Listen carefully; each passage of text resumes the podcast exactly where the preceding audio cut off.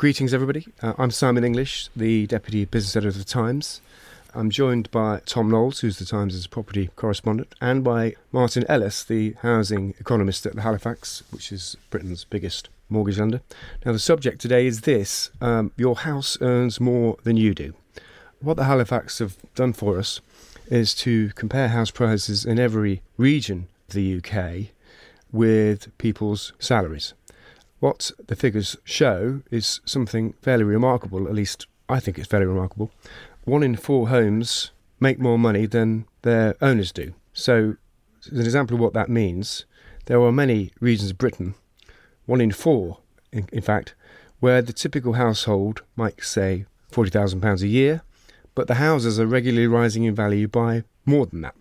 Um, Martin Ellis, to me, that sounds like something that can't continue. It sounds like something that's possibly not entirely healthy. Uh, am I right to be nervous about this or not?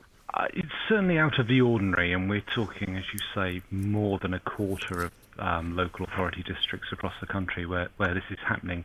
Now, that is very unusual. Uh, it's happened over the last two years, and that's because we've seen very rapid high house price growth, particularly in some parts of the country, uh, most particularly in London, the southeast, uh, and the east of England, where we've seen this rapid rise in prices.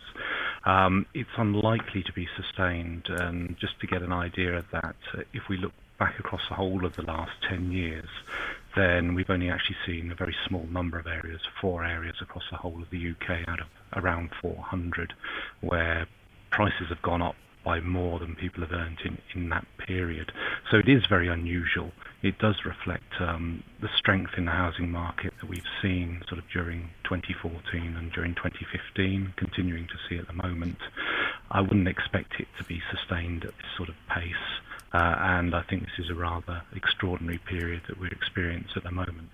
Uh, and I, I, think what you're suggesting there, this isn't necessarily a good thing. And yes, it, it sounds like marvellous news if you're actually a homeowner, you're seeing the value of your property sort of increasing very rapidly. Um, you might be feeling a, a, lot better off as a result, but uh, it's not a, a particularly a sign of a healthy market because we need new people to come into the markets. And uh, what's happening is that those prices are being pushed up further out of reach, uh, particularly for a lot of young people.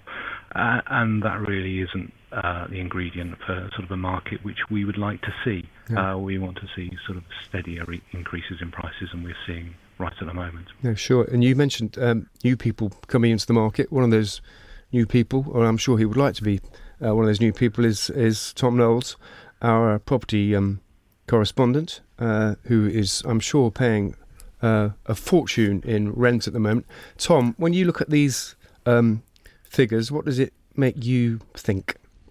It doesn't hugely surprise me at the moment, just because you know me as a millennial, as they call it, the sort of twenty to thirty year olds. I just can't imagine buying a house anytime soon. I think there's going to be a fundamental shift in the housing market. I think a lot more house builders are going to go into the rental sector. That you know, uh, and and banks are starting to invest in that. Royal Bank of Scotland has invested a billion in in the private rental sector because they just feel that that's going to be bigger and bigger as the time goes on. And I I can see it happening for much longer. I mean, Martin, you're saying this can't be sustained, but I just don't see it ending anytime soon. Um, this um, Martin, let's uh, pick up on that. It does seem particularly pronounced this phenomena in in London, and certainly down here. I agree with Tom. There's no sign of it running out of steam. People have been saying for years uh, that in London and the southeast, this boom must end soon. Well, it it, it hasn't. It is right. It has kept going. There's been a lot of strength um, in the market no, we've seen a bit of a turnaround, for example, in London, whereas if you went back a couple of years ago, it was very much the central part of London which was booming. But that does seem to have spread out, and the central part of London has cooled down. And we do see these knock on effects uh, as people get priced out of certain parts of the market. I suppose what I'm saying is I'm not saying that uh, this problem about affordability and difficulties which um, people are finding in terms of buying a property, I don't see those disappearing overnight. What I do expect, though, is that we won't see this sort of period where house prices rise as rapidly as they have done over the last couple of years um, be sustained, certainly into the medium term.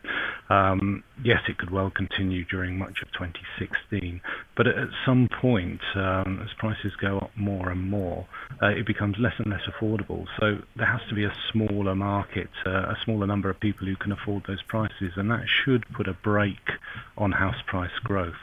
But it, it's, it's going to be difficult. Uh, I think we do have a market which is not operating smoothly at the moment. There are some fundamental problems. We do need to address um, problems which we have in terms of the shortage of supply of homes, uh, which is undoubtedly pushing up prices um, sharply at the moment. But it's going to take time to fix those problems. So yes, I, am not saying we're going to get a turnaround and pro- property is going to become a lot more affordable for first-time buyers. That's going to take quite a bit of time to happen. Okay, just one last um, anecdote, Martin, um, from me. Uh, I live on a, an entirely unremarkable street in um, North London. Uh, I reckon that almost nobody who now lives on that street could afford to buy the properties that they live in, um, including me. Uh, so five years ago, it was just about affordable. Now we're all living in a property that we couldn't uh, ourselves afford to buy. That that seems unhealthy to me too, and, and something that that that must uh, end. Uh, what are the chances that it ends badly in some sort of crash? Uh, at the moment, I, I don't see that happening.